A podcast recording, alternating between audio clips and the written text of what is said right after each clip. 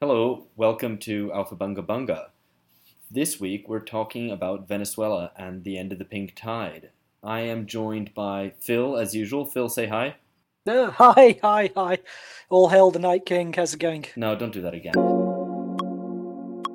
Uh, don't be mad. I just started recording. Sorry. Yeah, I mean, you, you get some form of punishment. You self-righteous make yourself like a Marxist living in the United States, protesting against So- China fascist publications. Alex's punishment sounded more exciting. Than... I, I, didn't, I didn't even let on what it was. It's the mystique. That's that's what made it so exciting. It's, I think it's just very sensitive. Okay, let me take my shirt off. And we're joined by Ben Fogel, who I'll introduce in a second. Say hi, Ben. How's it, Brie? All right, so I'm, I'm just going to introduce Ben, and then we're going to chat a little bit about various things, um, including one very important subject, which I know we're all looking forward to. Um, ben Fogel is a regular contributor to Jacobin magazine. He's got an article in the latest issue on the pink tide, and uh, he's doing his PhD in Latin American history at NYU, and is a contributing editor to Africa as a Country. He, and this is a deep misfortune, supports Manchester United, but on the other hand, believes doping should be legalized in sports, and maybe we should we should do an episode on that at some point. Yeah, I should also mention I'm South African, so excuse any strange accents and sort of uh, apartheid trigger warnings due to my unfortunate South African accent. Well, Phil's constantly calling me Irish on this podcast, so you know. as for as for strange accents, they're all round. Yeah, I, I- I refuse It's to. it's okay. I refuse to. Well, I was going to say myself. South. I was going to say South African is much more offensive than Irish, so so Yeah. now it's much better. So At at least, at least none of us are Australian. yeah, for that, everyone is grateful. Um, Yeah, I should also mention I'm the founding member of the BDS Australia movement, where we believe in the boycott, disinvestment, and sanctioning of Australia until the Australian menace is over. this is good. I'll join. I'd, I'd join that definitely. and not, and not just like to get rid of the regime that rules Australia, but to just sink the whole island. Well, I mean, personally, my view is that I strategically support Chinese imperialism and believe that China should take over Australia. Because as much as I oppose what China is doing in Tibet, I believe China knows how to deal with annoying minority cultures, and nothing would be more annoying than Australian culture. And they would force them to eat with chopsticks, learn Han Chinese, get rid of their Australian identity very quickly. this is excellent. Oh yes, I totally support that. Absolutely.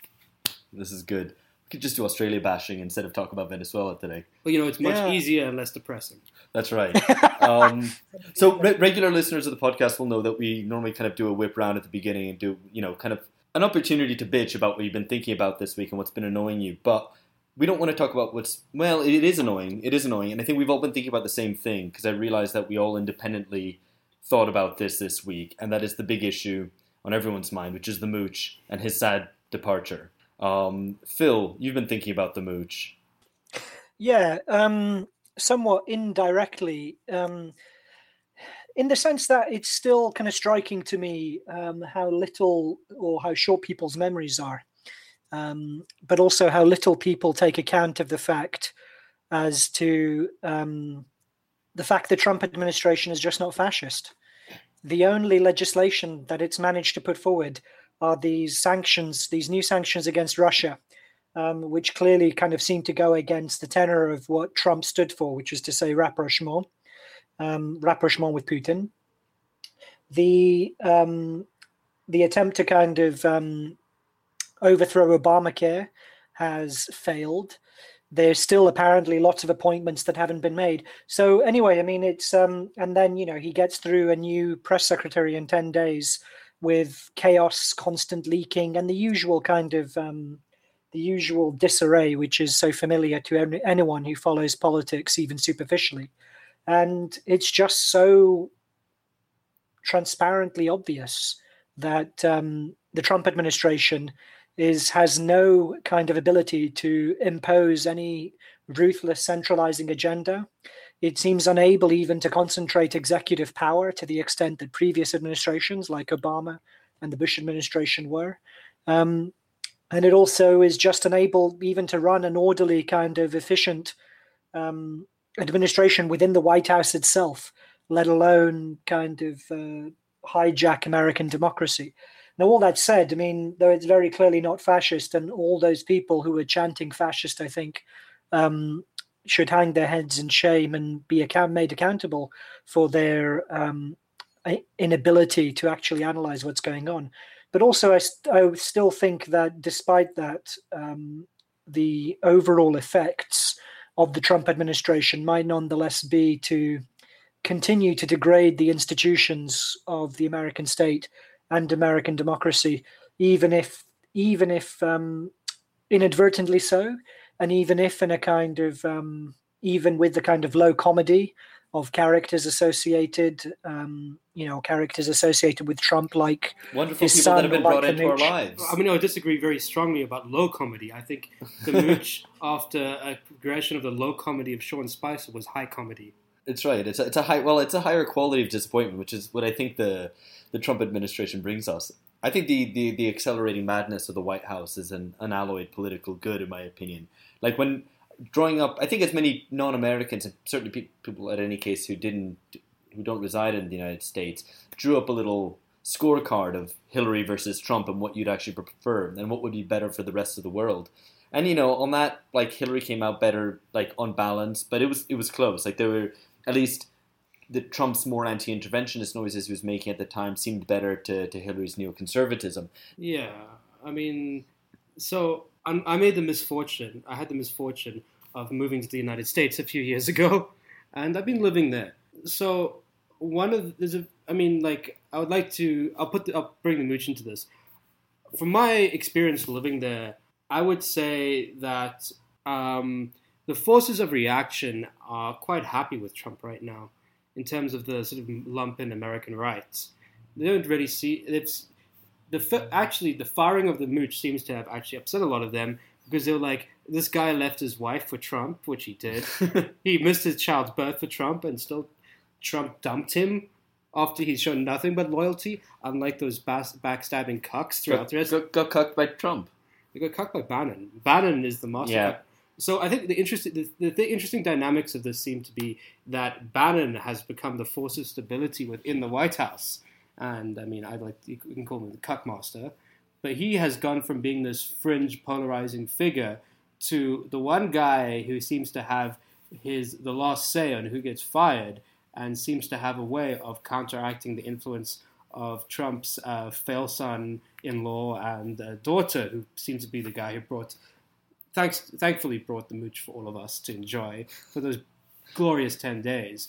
But I would say, like, while Trump can't seem to get a lot done, I think he might behave increasingly erratically and try to do, make shortcuts in foreign policy. But the real depressing thing for me is just the disarray of which the forces or the resistance, so called forces against Trump, have really appeared in the United States. At the moment, it doesn't seem there's a sustained movement against him. The Democrats are worse and useless, and everyone seems to be fighting among themselves and going a little bit crazy. Yeah. I think under Hillary, there might have been a potential for building a more uh, forceful movement against the Democratic Party right now, instead of moaning off about Russia. But that's maybe that's speculative. Well, I mean, just to interrupt. I mean, how old how old are you? You look you look good for your age. You, you Sagittarius. uh, I'm old Just- enough to remember the Bush. I'm old enough to remember the Bush years. Just a little bit of uh, mooch style negging. Yeah, I mean, uh, you, can, you can neg me whenever you want, Alex. This is this is getting a little bit intimate, more intimate than I expected.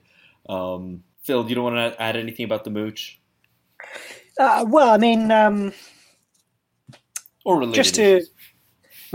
well to reiterate the point. I mean, I think the um, I think there is a I think it's even you know how do I say this? So even though it's you know not fascist, fine. I don't think, and even though the um, inability to impose an agenda is um, significant, nonetheless, I think that the long, even the medium to long term effects of all of this might be to degrade American democracy in the sense of um, increasing kind of um, this spurious polar ideological polarization, which um, is kind of um, along cultural fault lines rather than around substantive political issues, and also to enhance apathy and cynicism and suspicion and breed kind of um, paranoid paranoid conspiracy theories about the way in which the state operates, the forces that are at work, and you know, in various kind behind the state, um, and generally kind of political fragmentation and disarray. And I don't think those things are positive. Yeah, I mean, I think Um, that the point's been made that you know the, the Democrats look very weak right now, and at the same time, the GOP looks also, despite the illusions that some Democrats have, the GOP is also itself very weak and is unable to, to sort of pass a healthcare bill and things like that. Yeah, I mean, I think there's a couple things to think of. One, one of the good pieces of developments in American politics since uh, Golden Dawn took over, and besides that, those beautiful 10 days of that beautiful Guido from Long Island who told Bannon, told the world that Bannon likes to suck his own cock. Anyway, um, is the growth of the DSA, the Democratic Socialist America. While they aren't exactly a political party and are still developing their politics, the fact there's now a socialist organization in the United States with which reached 25,000 me- members last week is a development which hasn't been seen since the 1960s. So I think there's still energy among young people for the Bernie Sanders style politics. But what it's very, what's very depressing that I've noticed, and I think this a form of anti-politics denial. You see, I think you saw this during the Bush years as well. Is that this turn to uh, among mainstream politics and the degen- more so than the Bush years, the degeneration of all these institutions of American political life, like the New York Times, into Russia conspiracy theories. And I'm still not over the degree of paranoia and conspiracy mania about Russia, which has even forced Trump's hand now to declare sanctions against them. I mean, there seems to be no voice for real politic and say, why do we actually have, why are we enemies with Russia? I mean, Yeah. these are two nuclear armed powers. We don't really agree, disagree about that much. No, it's uh, something we discussed on, on episode 12, so, so check that out, kids. Speaking of, of uh, polarization, um, I think we should move on to Venezuela. Um, I think anybody, I don't want to introduce too much about Venezuela because it's, it's fairly obvious what we're talking about. It's a country, um, though it's talked about so much by the left and by the right in, in such contrasting images of it that one's tempted to do a sort of Baudrillard and say maybe Venezuela doesn't exist. Um, living in Latin America, you know, you're confronted by these right wing arguments where it appears out of nowhere that it's like, oh, well, you're turning the country into Venezuela and such and such. Um, such right now, actually, there's a voting going on in the ch- in Brazilian's uh, Chamber of Representatives, uh, and there's a. So I think Ben, you had a suggestion of a drinking game that uh, that a shot is drunk every time Venezuela is mentioned. Although I think it might be risky. I think if you did that drinking game, you would be passed out by now, considering how many times it's been said already. Right. Well, there we go. That's just like an illustration of how much Venezuela figures in the popular imagination, and not just in Latin America, but elsewhere. Part of the reason for that is because for a long time it seemed like, from the perspective of the left, a bit of an oasis in the desert, um, at least in the early 2000s. Even through to the late 2000s, it was then seen as the sort of vanguard of the pink tide, and now almost the last man standing, albeit barely. So I guess the, the, the question to start off with, and I want to ask Ben this, um, is there something redeemable about the Chavista attempt to transform Venezuela? And when and how has it gone wrong? well, I grew up in South Africa, and uh, where Venezuela might have figured in the um, Latin American imagination, Zimbabwe kind of figured in the South African imagination as the basket case of where everything went wrong when people tried land reform and absolute collapse. And now, don't get me wrong, uh, Zimbabwe is far more authoritarian and far more degenerated than anywhere near than Venezuela has reached. But it's worth, I understand the sort of figure of paranoia that Venezuela has lurked in the consciousness of the right and liberals. Now, I think there's a lot to defend about the um, Venezuelan uh, experiment with Chaviz, Chavismo. Um, and I think some of the legacy holds true for the left across the world. Now, I was having a conversation with some comrades here in Brazil about this earlier, and I think there is perhaps one world historical moment as opposed to historic victories within the within Chavismo, and that of course was the 2002 coup, in which you had all the forces of, I guess, imperialism and American empire, as well as the Venezuelan bourgeoisie and elements of the military turn against Chavismo and remove him from power before he had even made a radical turn. And the historical thing is, it's one of the few cases I can think of internationally where a where a coup attempt like this has been defeated by the power of Yeah. the people. You famously had this: the people came down from the barrios, was uh, of the, which were mostly on these hills surrounding the middle class neighborhoods in Caracas. They descended from the hills and took over the um, city and dragged um, Chavez quite literally from the forces that had kidnapped him. And that moment of a popular mobilization defeating a coup attempt will go down as one of the few cases in history where there has been a, I guess to use a very cru- sort of like crude populism, the power of the people triumphed against the forces of reaction. Secondly, I think that um, while I'm not an economist or an expert on these matters, there were substantial increases in uh, all the measures of adult literacy, uh, unemployment, poverty reduction, social services delivered by the Chavez state. But uh, these measures are defendable in themselves. And, you know, you can look at all the basket case uh, sort of kleptocratic um, oil states throughout, such as Nigeria, and you just have to compare the social gains under a dem- democratic system in Venezuela to say why are people attacking Venezuela compared to, say, Nigeria, which is a complete dis- dysfunctional state, if it even really could be called a state. And I think the other degree of the success of the Chavez model it wasn't it was a state founded on popular mobilization, which incorporated the communes and other forms of popular organization within the state to an extent. While I mean, one of the positions on the left, such as uh, George Ciccariello-Maher, has argued they needed more of that as a solution to the uh, conjecture in Venezuela. It was also a way of thinking about alternative forms of state power. But where did it go wrong? I mean, the simple answer, and I guess it's a kind of banal answer, is the inability to transition beyond oil. I mean, it's kind of like uh, almost a reductionist argument to, to make, but as soon as oil price, prices go, uh, the exchange system that what was in Venezuela became dysfunctional, and uh, Venezuela could not sustain its growth model on uh, based on oil prices. And now there's a number of reasons why the oil prices fell, but I think it's almost banal to point out that you know they can get beyond oil, but it's easier said than done to Yeah. from primary commodities. But the question I think is uh, the forces of authoritarianism and uh, in Venezuelan society were maintained, and I think also the other element is the degree of uh, the fickle nature of the Chavez coalition. So it was so dependent on Chavez's own skills as a politician and a, a sort of popular figure. Where did it go wrong, or was it always doomed? I mean, I think these are some of the things to go on. I Right. to- So I mean, I think there is a it, it's a particularity of the viciousness of the Latin American right and of the American empire that it can make any vaguely progressive force look good anyway. Um, and the 2002 coup is a, an example of that. But I think we could, I would agree with you with Ben that we could go a little bit further. Um, Phil, do you not find that that there is something to be redeemed from the Chavez project, even if it might look doomed from the point at which we stand now? Um, I don't think so. Um, and it's not to say that there weren't, um, you know, uh, socioeconomic gains. And I think um, the comparison with Nigeria is a good one. And I'm sure there's other kind of comparisons that would also kind of um, flatter uh, Venezuela in terms of the effectiveness of uh, a democratic system in being able to mount some efforts of redistribution and so on.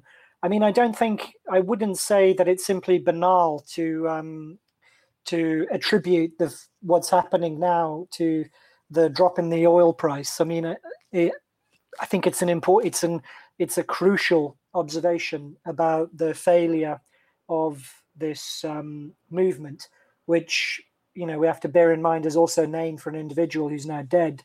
Um, and the very fact of its over reliance on this ca- single kind of charismatic figure is problematic in itself.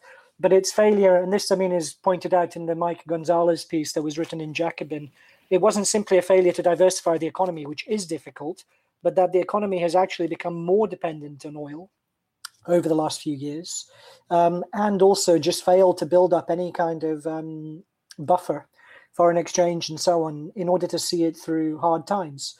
In tandem with that, you have the expansion of all sorts of um, all sorts of corruption and um, clientelism as the kind of um, regime has embedded itself.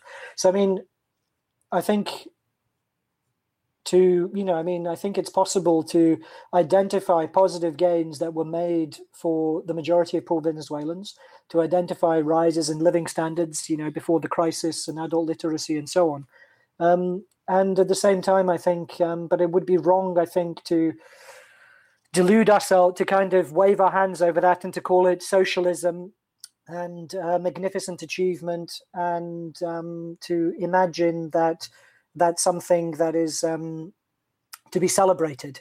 I think that would be to set horizons very low, um, and also to not all you know, also to say that it would also um, take away from the responsibility of the current ruling elite for the impasse that they've reached at the moment. I think, for me, as like somebody who's not exactly, uh, as somebody who's read a fair amount of Venezuelan history and has followed the crisis quite a bit. Um, but as somebody who wants to try to give a perspective which is a little bit different to most of other perspectives on Venezuela, I think a crucial element of this is, um, and the current crisis, I think we have to look, look, is the trend in the decline of the pink tide. I think most importantly in this case, and this is something Alex and I know a lot about, is the end of a center left government in Brazil. I think the system in Venezuela uh, could be sustained to an extent if it had regional allies with which could absorb some of its oil oil exports and also provide uh, money in terms of lending. And I think a degree of which Chavismo was enabled by Lulismo is uh, being understated. I think the importance of having a shift from with all its limitations, and Alex and I certainly can talk for days about the limitations of PT in Brazil, the change of government to this bunch of thieving degenerate fail sons, which currently run the Brazilian state after the coup here, has really meant a lot for uh, um, Maduro in that he no longer has any significant regional allies.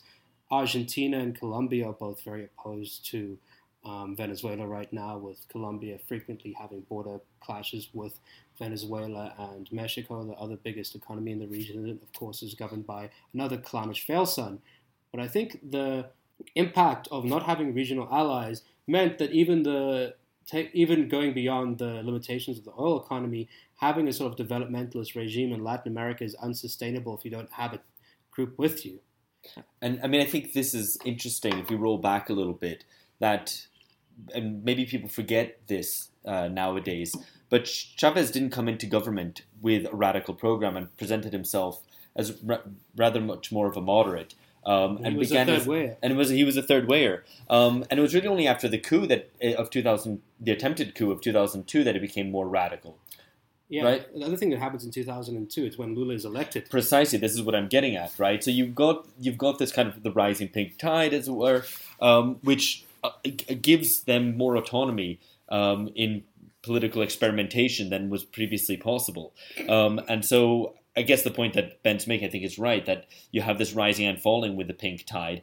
Of course, what's what what, what is behind the falling of the pink tide itself is the, the, the delayed impact of the world economic crisis in 2013 in Latin America. Precisely, my article, was... in fact, in the Jacobin magazine, where there was references all about the failures of diversification. So I think it's entirely right. And, and, and here's somewhere I think we could, if we wanted to do some uh, a brief summation of of the uh, of the end of the pink tide. It's precisely that there are unifying features which lead to the to the rise and fall of both Chavismo and Lulismo in Brazil, uh, and for that matter, in, in, in the rest of the continent.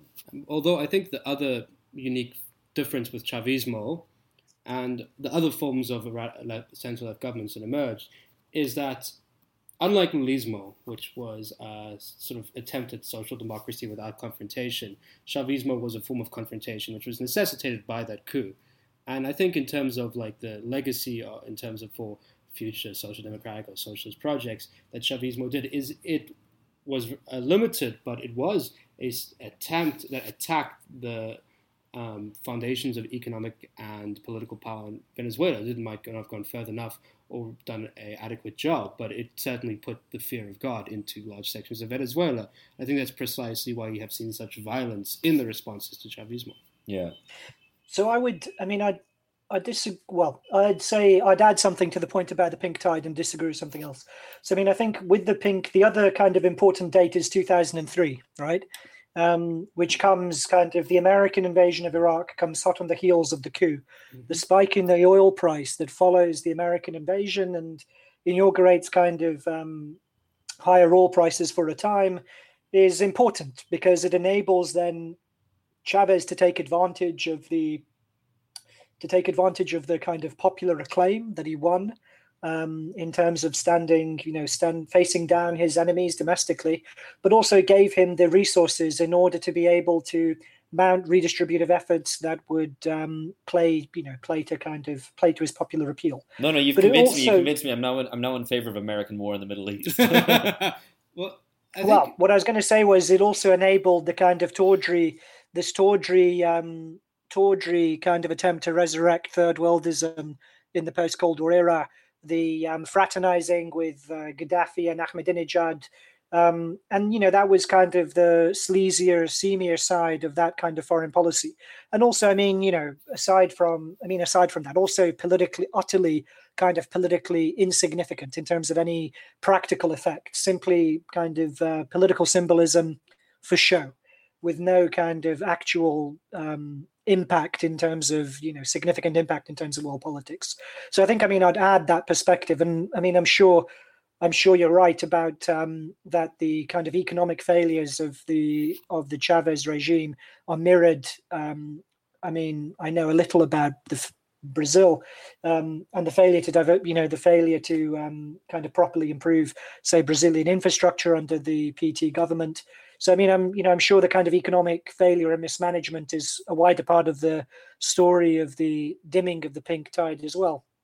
Mean, Um, but the thing I was going to kind of take issue with, I suppose, is that the there is, I mean, there is a confront, you know, there is kind of a much more clearly kind of confrontational style and edge to Chavismo compared to um, the tradition of um, the PT under the Lula under the Lula government. Um, but I'm not sure it's it's um, as politically meaningful as you and Alex suggest, in the sense that I don't, you know, it's not, it's failed to transform um, Venezuelan society. It's built up a popular base of support among um, the poor and the working classes and you know the inhabitants of the barrios. Um, but it's not actually transformed Venezuelan society, and I don't, you know, the I think the the rabid kind of um, and furious response of the traditional kind of oligarchic elites of of Latin America shouldn't be mistaken for or seen to be indicative of the extent of social and political change. I don't think there were significant efforts to kind of um, transform the economy in a meaningful way in terms of actual economic transformation. More attempts to kind of politically strengthen the regime in, ter- in terms of what it did try to do economically. Um, so I don't see that it um, mounted any kind of genuine offensive. And the fact that Venezuelan society is so divided and so polarized, not kind of in the past when there's it's not like you know everything that we're seeing incipient kind of brewing civil war happened when Chavez took over or tried to take over. This is happening, you know, years after he died, decades after the Chavez Chavista Yeah. kind of phenomenon emerged. Well, um, um, I think that there's a few points to make here. Um, one is, I think, one of the differences between Venezuela. Uh, I mean, at least as I figured it when uh, I was thinking about Venezuela, I was living in South Africa, is that other oil states that have uh, pursued uh, democratizing and sort of social policies have done under authoritarian regimes.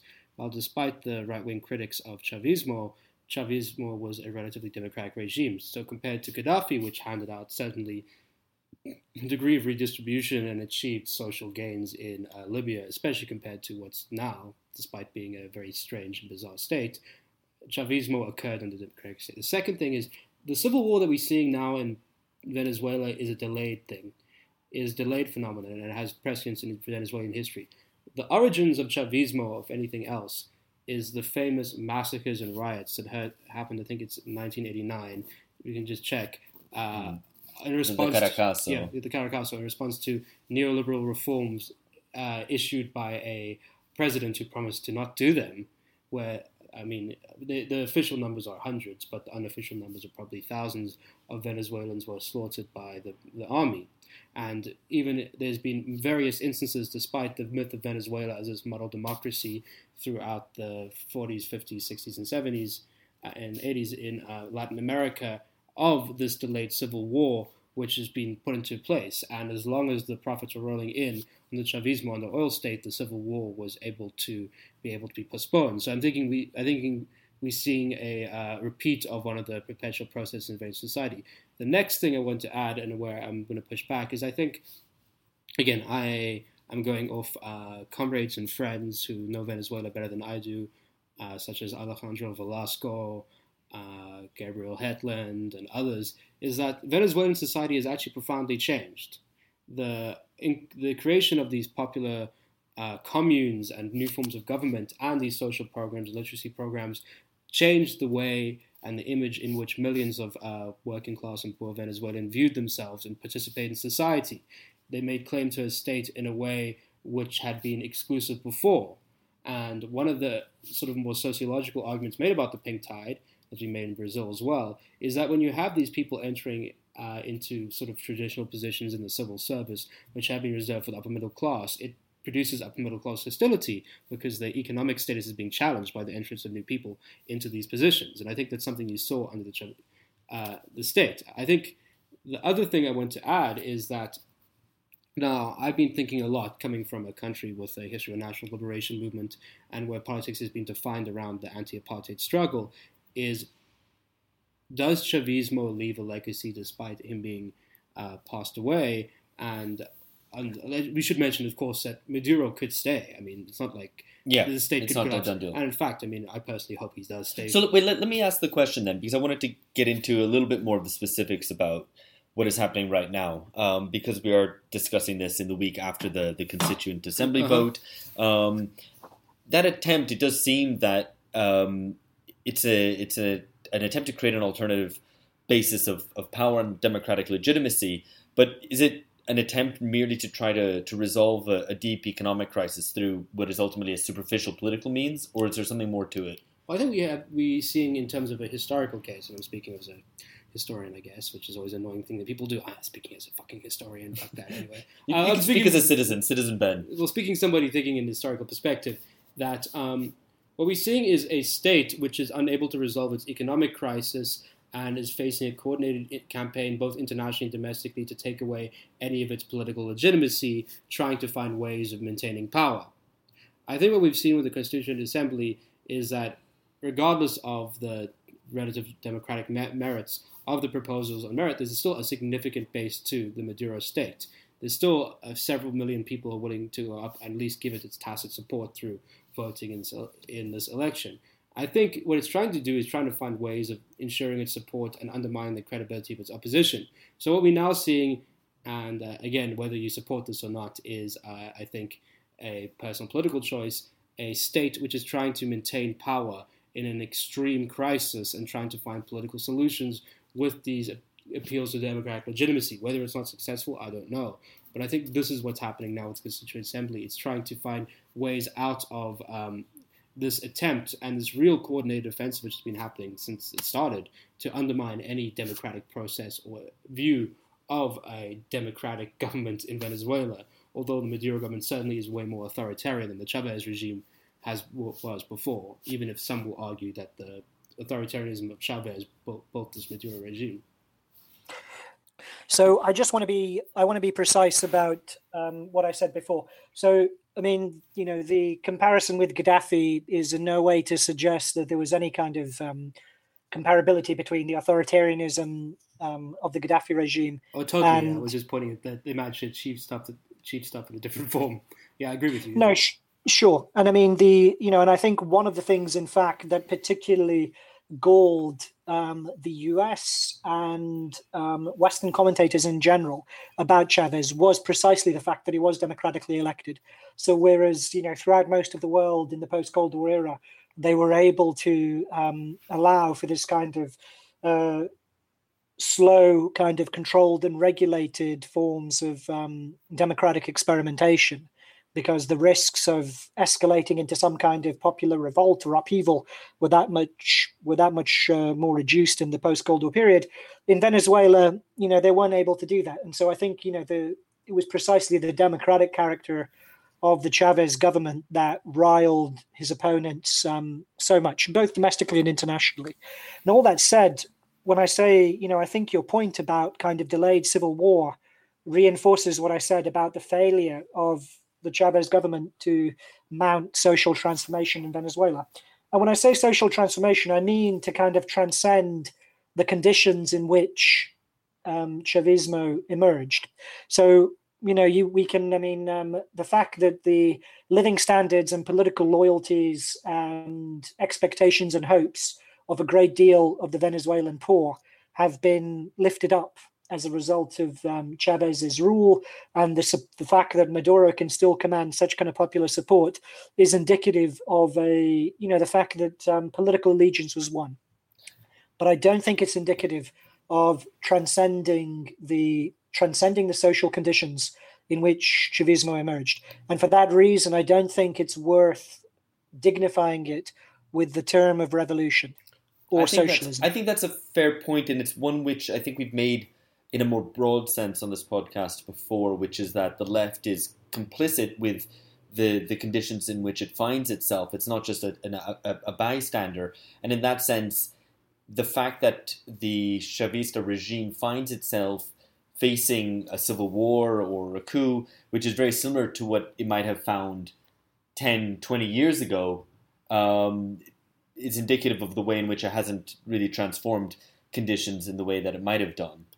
I mean, I want to uh, maybe I'm a I'm a little bit uh, I, in my in my view. I think there's one uh, other important factor about uh, I mentioned before the legacy of contest of contestation. What that means for me is what uh, effective populist movements do is they leave a long-term historical legacy in terms of a type of politics which is a call to as authority to mobilize around. And now in Brazil right now we sitting with a legacy of Lulismo of conciliation, which means it's really just got the cult of Lula rather than any sort of like uh, political legacy of the PT in terms of a style of politics that goes beyond the individual touch of Lula to build onto. So it makes it very difficult to mobilize around the PT right now. And I predict 10 years down the line, it'll be very difficult to mobilize a Petismo that has a legacy because it doesn't have that legacy of confrontation that you can build on from further confrontations, which you would need to build a f- future socialist project. What Chavismo left, and which I think is worth thinking about, is it left a confrontation, and it left that I still would argue world historical moment where the poor descended from the hills and managed to overturn a coup. So the legacy of confrontation, well, I can see it even if the Maduro government falls right now and is replaced by some horrible right-wing government, which seems very likely considering the character of a Venezuelan opposition, which seems to get be into uh, burning. Uh, dark skinned uh, Venezuelans alive, among other things. Um, what it means, if there's a future resurgence of the left in uh, Venezuela, that Chavista legacy of building on the confrontation is something which I think leaves a deep rooted historical legacy for Venezuela. And I think it's worth thinking in terms of a long historical cycle about that, even if you can acknowledge that uh, it failed to overturn the social contradictions of Venezuela that exist currently now facing a crisis of them. So imagining that imagining that Maduro falls, or even that he doesn't and holds on to power, but that has to resort to increasingly authoritarian means, that there's a civil war breakout, that effectively that they aren't able to mobilize the masses in defense of the current regime. The end, effectively, of the Bolivarian project is it a disaster for the left in Latin America? What are its repercussions, do we think? Um, or would it merely rid it of a project which we might judge to have failed and, oh well, try again next time? Um, and then uh, I guess a final point which follows on from that. Um, if we think that the fall of and the end of the Bolivarian project would be a disaster, then must Venezuela be defended? Is there another option? Well, I know my personal view, and I think the end of uh, the end of Bolivarianism and the end of Maduro would be a fucking disaster right now. We're living in a very fucking depressing time. I say this again. We've just had this big fucking coup in Brazil, which I think is going to resonate for decades. Uh, we have had this uh, weird reality TV star without an interior monologue or any inter- ability to contemplate certain his own actions elected in the United States. We have this uh, wannabe French Tony Blair who uh, wants to be a Jupiter and a monarch too in France, and we have a Merkel emerging as the star of uh, the international uh, version of good taste, as well as Syriza's uh, internal servitude at the hands of uh, the Euro debtors. I think that the disaster, if Venezuela falls, and again, I point to the nasty character of a Venezuelan opposition who wanted to drop grenades on the parliament recently. Uh, these guys are really bad, and there'll probably be a lot of repression and bloodshed if they got into power. And at the least, it would be a very, very bad social situation, which they would probably be unable to resolve the Venezuelan economic crisis for at least a long time um, and really hurt a lot of Venezuelans. So that would be a disaster in one. But I think it would be a bad setback for the left. I don't think there's like a position we can take away. We don't own the Chavez project or it's something that was failed. We have to think about it is like, you know, there's not many good things happening right now. And I mean, uh, even recognizing uh, many downsides of Chavismo, I don't want to see it removed in an undemocratic manner. And I don't want to see these opposition figures in power. And I do think, at least in my mind, that I don't. I will defend Maduro uh, right to be in power, even if I won't defend certain of his actions. I also think that um, while I think many of the criticisms both of you have raised of uh, Maduro and Chavismo are very valid, I do think that uh, right now, if Chavez goes, uh, that's, that's the last big state with the left government in Latin America, unless, of course, uh, Mexico. If his ghost goes as well as his body. Yeah. Because then we have uh, uh, Mexico, which might elect uh, Lopez Obrador, who's a flawed character to say the least, and probably the last chance of a center left government in a major Latin American state. But again, mostly due to the fact that the Mexican uh, system has a, a, great history of fixing election results and making sure the right people get in power. I wouldn't really count on that. But unless that happens, I mean, it's the last of a significant economy in Latin America to have fallen to the in the during, uh, and that for me is a set of a new cycle of Latin American reaction, which is something else worth talking about. And we had a last mm-hmm. time we had one of these cycles was in the '60s, and that didn't turn out very well for everyone, anyone. That's right, um, Phil. Yeah, I mean, so my perspective is different, I guess, in a number of ways um, with regards to just kind of contextualizing it. It seems to me, I mean, Chavez, Chavismo, and the Maduro, the, you know, the Maduro government is the kind of, um, uh, I guess, the zombie form of Chavismo, um, and that it, for me, it simply belongs to a different era. It belongs to the era of um, of kind of George Bush and Tony Blair and the kind of era of um, Ahmadinejad and the kind of attempt to push back again the unpopularity of George Bush after, in the aftermath of the invasion of Iraq.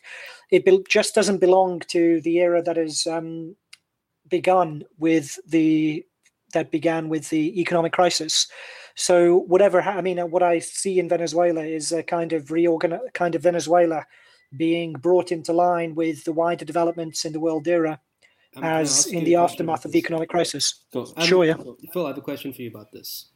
Uh, yeah. What what would a new poli- I don't I mean it's a fucking big question, but what would a uh, more aligned to the time sort of a left project in Latin America semi resemble for you, or at least a developing world? I'm just kind of curious. It was a big question, I know. So, well, I was. I mean, I would say that. Um, I mean, I can answer it, I guess, with relation to Venezuela. I think kind of being ruthlessly, as ruthlessly realistic as possible, as as possible. I think averting civil war um, would be an achievement and a success in Venezuela. And I think a civil war in Venezuela would be a horrible. I mean, you know, apart from the fact that civil wars are generally horrible, I think it would be the worst possible outcome for mm. any kind of political hope for the region and for Venezuela in particular. So I think some kind of um, you know some kind of dialogue process, some kind of resolution of the internal kind of problems within the Venezuelan um, Chavista elite, but some kind of dialogue and integration of the opposition um, would be necessary. And also, I think probably in terms of just economic survival, cutting deals with um, cutting deals with major corporations who want to re-enter Venezuela, I think was probably necessary. So this is something that is picked up in the Gonzalez piece in Jacobin, his um, disappointment and horror at the negotiations to open up a national park in Venezuela to um, to a Canadian um, Mi- conglomerate. mining, yeah. Yeah, mining company. I think. I mean, that kind of stuff. I think is probably necessary um, simply to allow Venezuela to economically stabilize.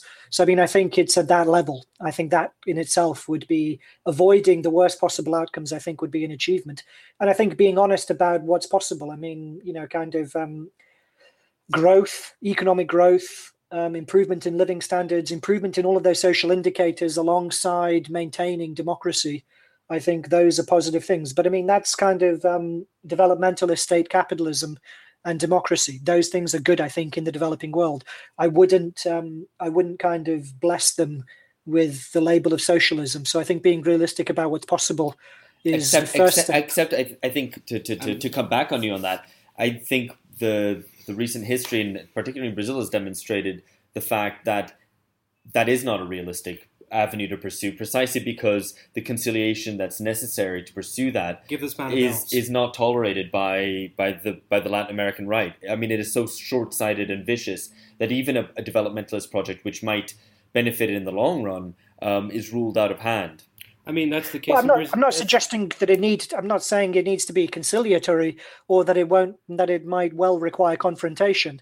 Um, but I mean, you know, like I mean, I just don't Just- see that calling Ben, it socialist Ben. Yeah, benefits anyone. Well, let's think about Brazil.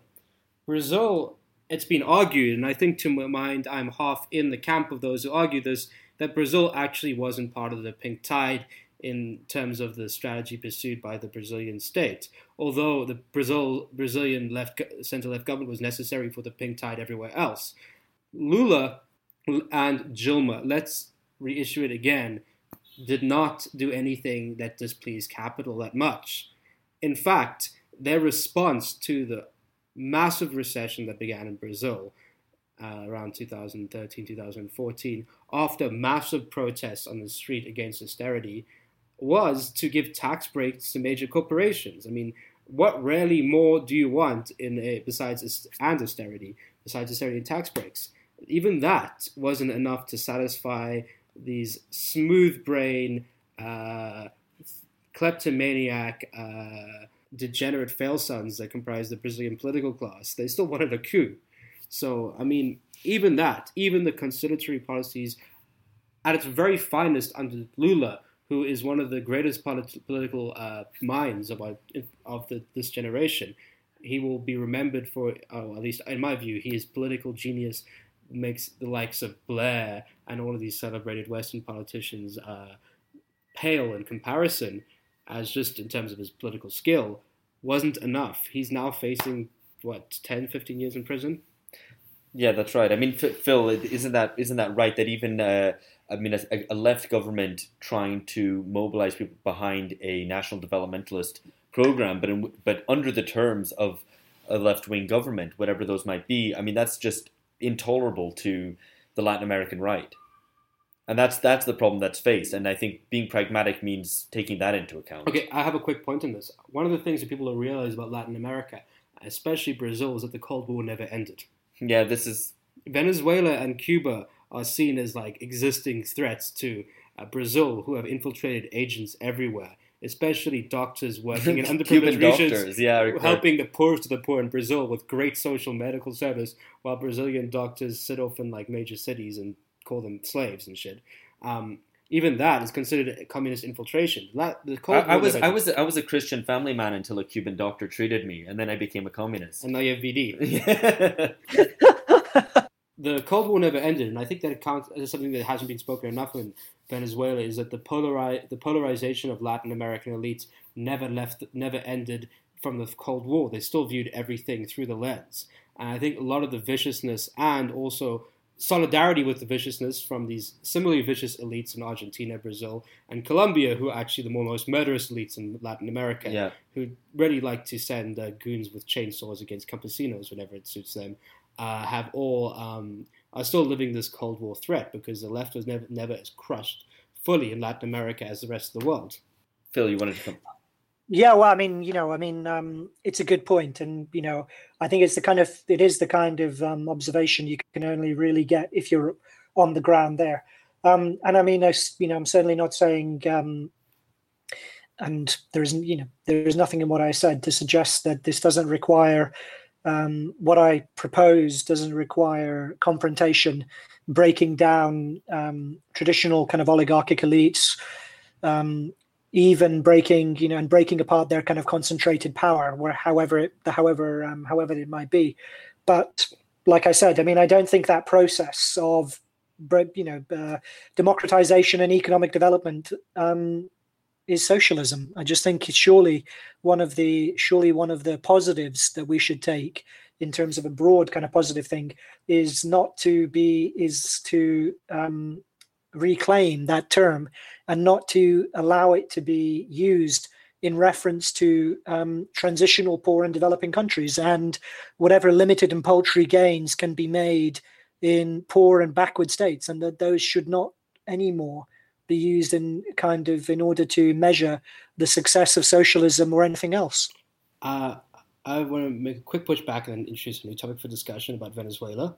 My quick my quick pushback is that um, while uh, again, I mean, for me, as having grown up in one of these developing states and having all my political investments there, it might not be socialism, but it is a form of left wing politics that needs to, for me, it is a necessary form of left wing politics in these sort of places. The second thing I want to push back is another thing I think is interesting and hasn't been spoken enough about in Venezuela, and I'm going to char- be a little bit uh, pedantic by characterizing it in Gramscian terms.